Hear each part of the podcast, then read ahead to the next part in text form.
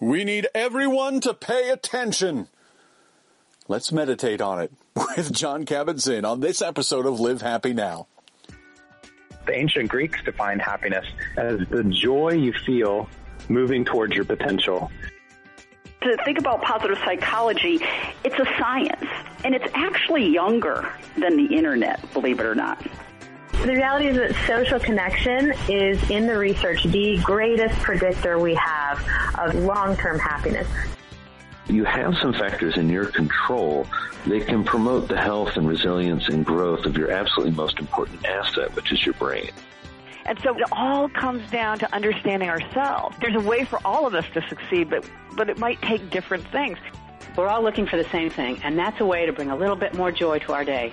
Join us as we look at the many different paths that lead us to that happy place.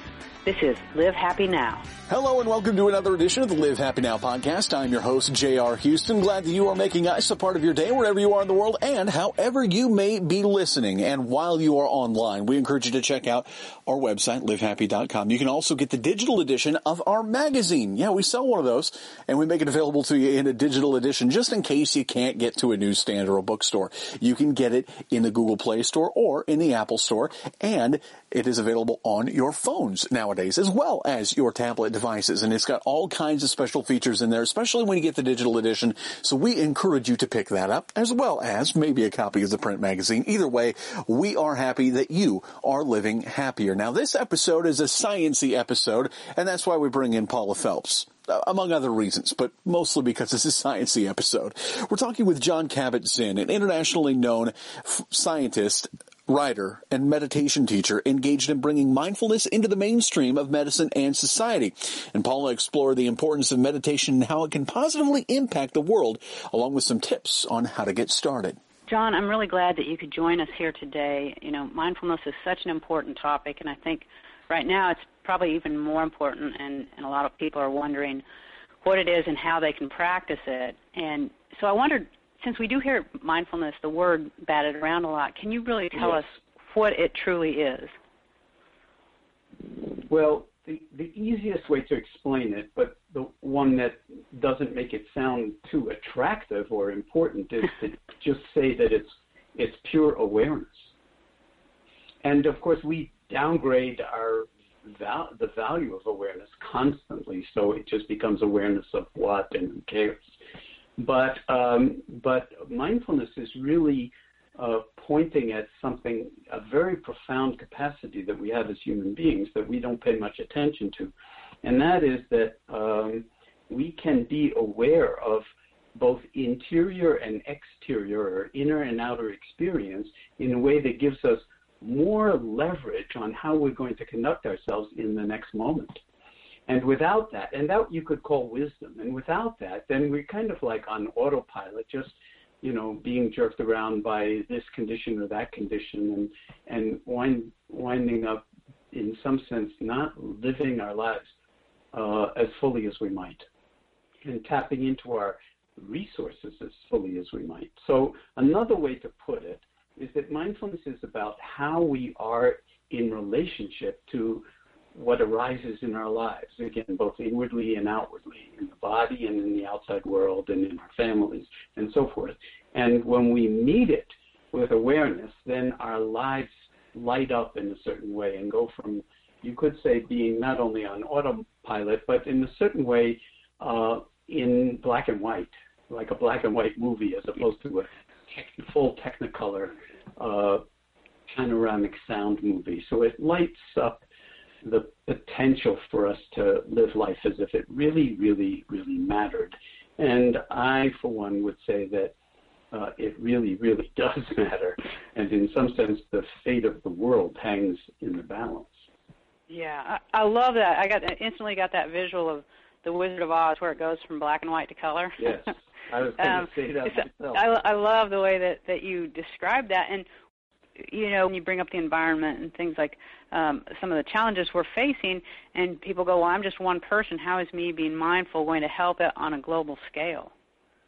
Yeah, well, um, that's a great question, but it turns out that um, every person actually is embedded in this larger lattice structure, if you will, of the entire world. And while it looks like you know each one of our contributions trivial, it turns out that it's not. That uh, we affect each other, and even our brains resonate with what you know each other is doing, and that seems that there there uh, structures called mirror neurons in the in the in the uh, somatosensory cortex that that actually fire when other people's bodies move in certain ways. So that's thought to be the biological basis of empathy. So actually, telling ourselves that we're infinitesimally small and nothing we do could make a difference on a global scale, it isn't true. I mean, even wanting the world to wake up and come to its senses and then uh, living your life as if that was really, really important. Uh, if if one person does it, well, yeah, that's nice. But, but let's let's say thousands of people are doing it, and then speaking among you know themselves and so forth. Uh, very quickly, it can actually shift the mind state, uh, in the mind state, if you will, or the perspective of an entire country. And you started out this interview by saying maybe we need mindfulness now more than ever before. And I would say absolutely. And it's far beyond the dualisms of black and white or red and blue and Democrat Republican. We're talking about the what what what we need to do as human beings to not destroy ourselves. And mm-hmm. here, every single one of our hearts, every single one of our perspectives, every single one of our families really does matter because that's what it's all about. It's our common humanity. This is not a matter of me trying to sell your listening audience on mindfulness or to come to our talk in Dallas or whatever it is. Uh, it's really about uh, us waking up as a species, and and I think that the more people who, you know, don't trivialize this because it's very easy to trivialize this and make fun of it, uh, but it turns out that. Uh, it's probably the absolute most important thing on the planet at this particular time that as you know human beings we wake up to the effects that we're having on the planet from the local to the global level and then find ways to do it that optimize well-being around the world not just human species but all species and minimize harm and violence. And the only way we can do that is in some sense i i you know it feels to me like we have to recognize how easy it is for us to cause harm and violence to ourselves, even.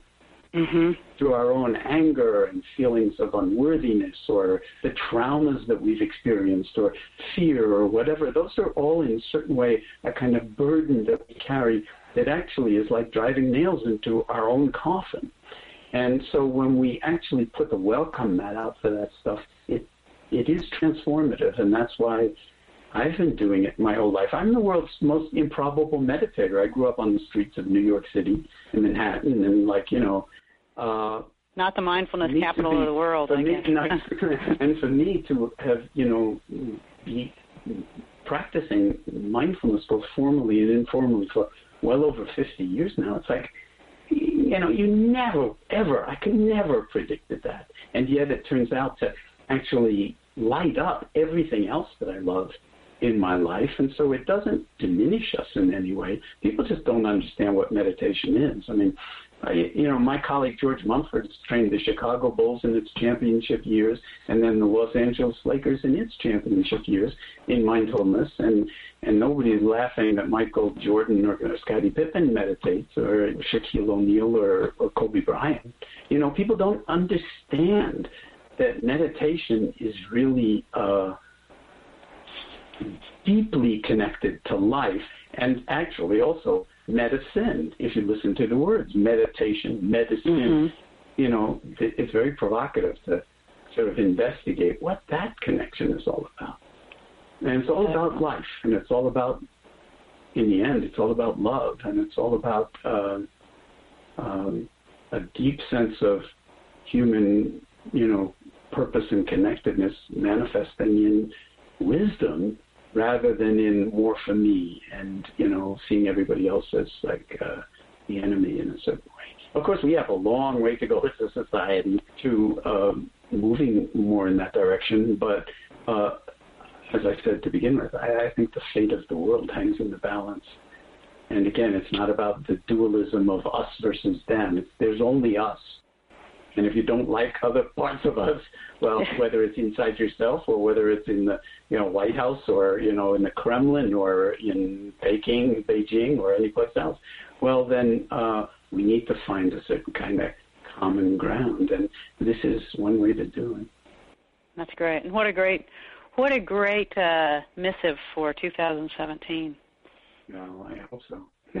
Wonderful. I hope so. We need all the help we can get, and and more and more people, I'll just say, are taking this on. I mean, not as some kind of fad, but because it's deeply, deeply affected their their own lives, and they've seen it heal their families and their own bodies and their own minds and hearts.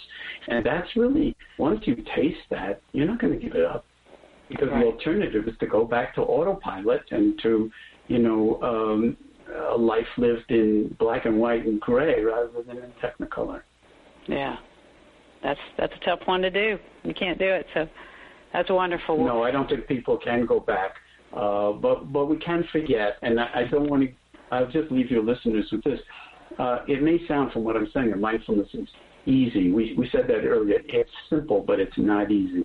It's the hardest work in the world because we're so addicted to being distracted and to having good feelings. So we're constantly running after feelings that we hope will be good and pushing away feelings that are here now and we don't like because they're sad or they're angry or they're frightened. And when we turn around and befriend and put the welcome mat out for the sad and the angry and the frightened and the beautiful and the loving and everything else, it turns out that uh, uh, that's the key to actually uh, liberating ourselves from of the prisons that we actually create for ourselves and then project out and blame everybody else for. And here's where people get hung up a little bit, I think, is the time commitment. So they think, oh, I just don't have time to sit and meditate. I don't have time to be mindful. But it really, even a small commitment to a mindfulness practice can change your health and well-being and and mindset. So can you talk about kind of like what's our minimum daily requirement to get started, yeah, and what what does it take? uh, well, I I sometimes say, well, you know, um, in a in a way, you could say we don't have time not to be mindful, because before you know it, we're going to be dead. And the only time we have is while we're alive. And if we miss most of it by zoning through it on autopilot, you can actually zone through decades of life and then wake up at the end and realize, wow, I was on autopilot the whole thing. I didn't actually see who my kids were. I didn't give them the love they kind of needed. I myself didn't follow my, you know, sort of deepest impulses to, you know, uh, to find out like what I most loved and do that. That I was kind of, you know, in some sense, a caricature of myself because uh, I got too caught up in my ideas of who I was and forgot about who I really was. So, in a sense, we don't have time not to do mindfulness. It's that important.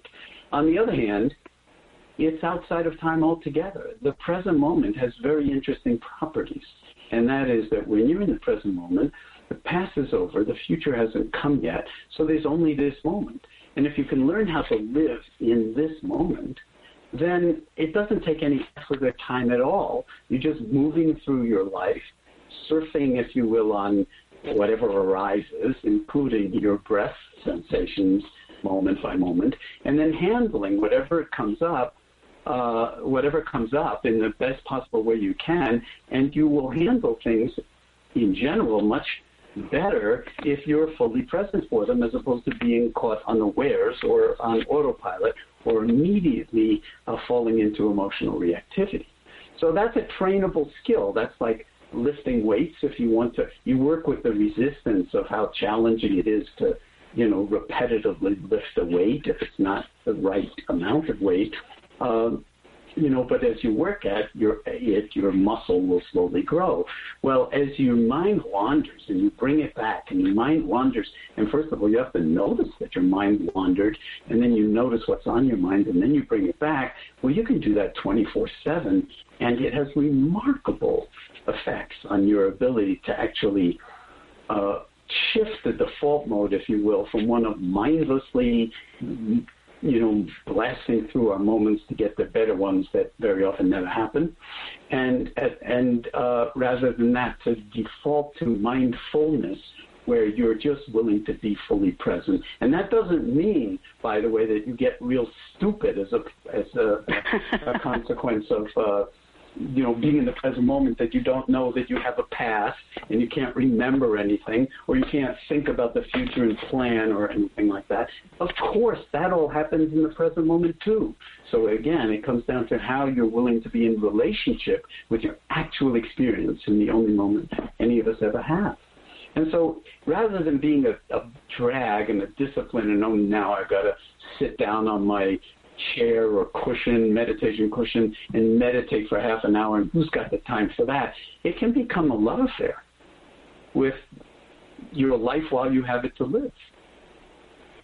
That's I love framing it that way. And and can you explain how you can develop that into that love affair? How how can you yeah. take that? Well, first of all, that? that's why I'm talking to you on the phone is because other people are going to be listening to this.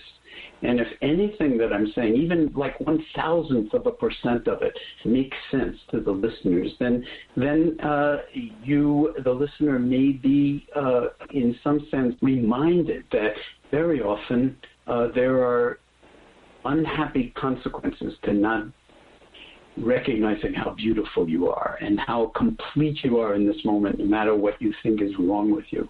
And when you start to actually uh, uh, extend attention with tenderness to yourself, with a certain degree of kindness and compassion, that becomes a a kind of discipline and a love affair.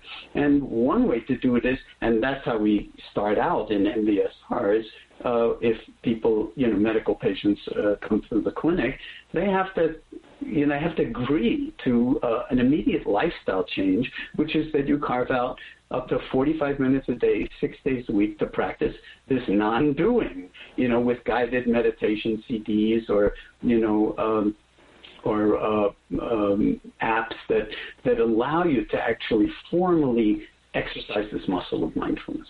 But the real meditation practice is uh, the other 23 hours and 15 minutes. It's like, again, the real meditation practice is every moment, how we live our lives and how awake and aware we can be and how, you know, centered, if you will, on uh, in awareness, the spaciousness of awareness itself, and then see how that influences how we conduct our lives. And as I said, I mean, it's not that you get stupider, it's that you tap into multiple intelligences, emotional intelligence, somatic intelligence, social intelligences in ways that allow us to navigate moment by moment with our children, with our partners or spouses in the workplace and so forth in ways that like no one you know has to suspect you're a meditator you're just a more balanced person. And people will wind up saying to you, I mean, we hear this from our patients all the time. What happened to you? You seem so much more like grounded, so much more calm. And what's going on? And like, you know, my suggestion is don't ever use the word meditation. Just say, yeah. I don't know, you know, or, or even mindfulness, because you can make mindfulness into a commodity and a slogan. And there are people out there now selling mindfulness in various ways: mindful yeah. bracelets, mindful watches, mindful hamburgers. I mean, I don't know what it is, but that's nothing to do with mindfulness. Of course, you can prepare food mindfully and with TLC, and, and that's very beautiful. So you could say the more mindfulness goes into the cooking and into preparing food, um, the more satisfaction there is and the healthier it is when we share it, you know, the times when we eat together. Yeah. So, so as people are listening to this, it's really simple, but but not always easy. And yeah. and so how how can they begin? Is there as we're as okay. we're wrapping this well, up? Well, you know, I mean, uh, again, the, a, a, a listening audience. Um, maybe some people are in their cars driving if they're, you know, tuning into this program. Would that be the case? Is this going to be on? The yes, yeah, definitely. Yeah. So, okay, those of you who are driving, uh, be careful. Okay.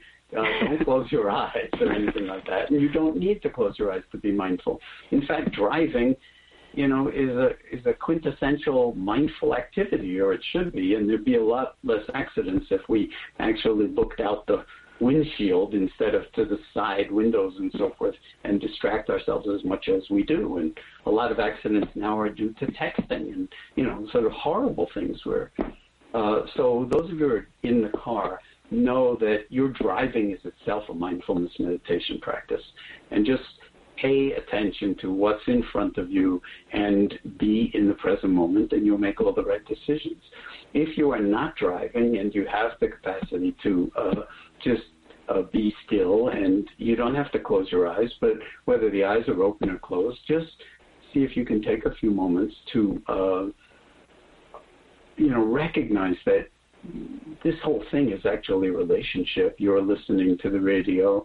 I'm moving my tongue and my lips and making sounds, and they're going through the airwaves, and then they're going through the, you know, ether and coming out in your ears and um, and you're following this sentence and maybe aligning yourself with what's underneath it and thinking, yeah, maybe maybe I can just sort of feel my body as a whole, sitting wherever I'm sitting or lying down if I'm lying down, and in this moment, just feel the sensations in the body.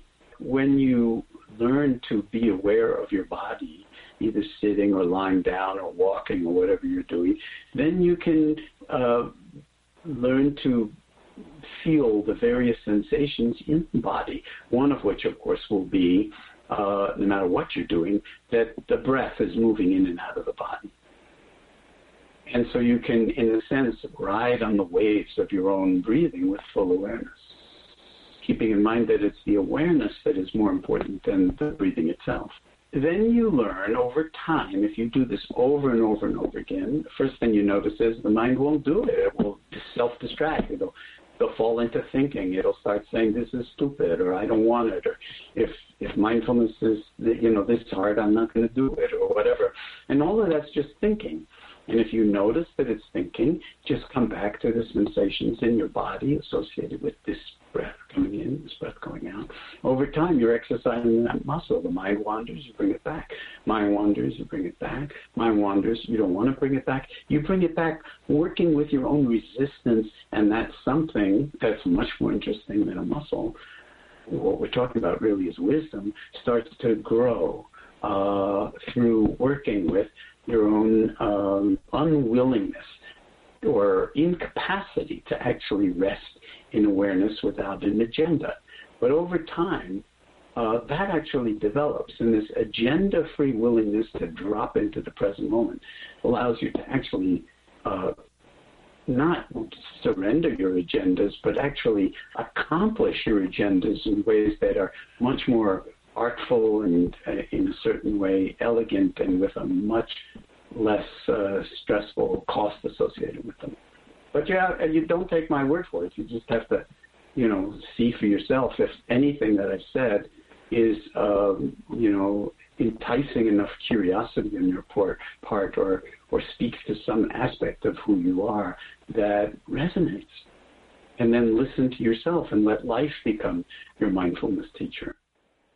That's great. And and obviously most of us want a teacher to stay with us. So where can we go to get more information? I know you've got a website. Well, that's, uh, you know, I don't want to sound so promotional, but that's why I write books. I mean, they're basically vehicles to that, and and also I have guided, you know, meditation CDs and downloads and apps and stuff like that, so that if you really want, and they're helpful because, you know, it's one thing to hear somebody talk on the radio and then what did that person say? What am I supposed to do now? Am I breathing in? Am I breathing out? And it's a little bit overwhelming. That's why if you just sort of plug in uh, you know, an app and do what it says to do in the app, then uh, then you know that you're in some sense aligning yourself with whatever your aspiration is for doing in the first place. And over it's time, like having a tutor there for the. To yeah, yeah, and over time you can you know you don't need the guidance. You just you become your own guide and you let life become your guide and your teacher. Uh, and that's what all the books are about. And you know i write in various sort of uh, voices and try to get into the crystal of mindfulness or the diamond of mindfulness to a lot of different angles and facets. But it's all of one piece and it is ultimately i've come to see uh, you know, the essence of what it is that makes us human is our capacity for heartfulness, for you know, caring for others who are also suffering. And it's not all about me, me, me, mine, mine, mine.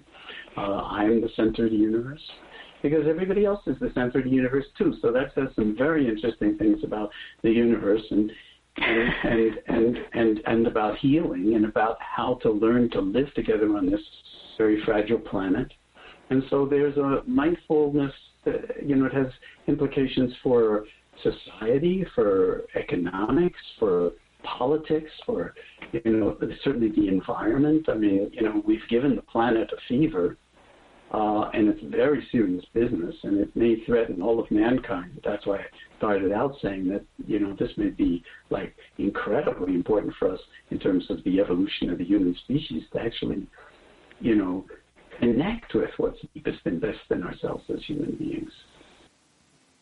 Oh, don't you worry. This conversation isn't done. But we're going to take a little break. In the meantime, if you would like a sketch note of this episode of Live Happy Now, you can check it out by going to livehappynow.com. And while you're online, you can find us on Twitter at livehappy, facebook.com slash livehappy, or you can send us an email podcast at livehappy and tell us what you took away from this episode or maybe something you'd like to hear in a future episode. And you never know. We might read your letter right here on air and discuss it. It can be fun. I promise you. We'll be back with more at some point with Jon Kabat-Zinn, but in the meantime, thank you for helping us to live happy.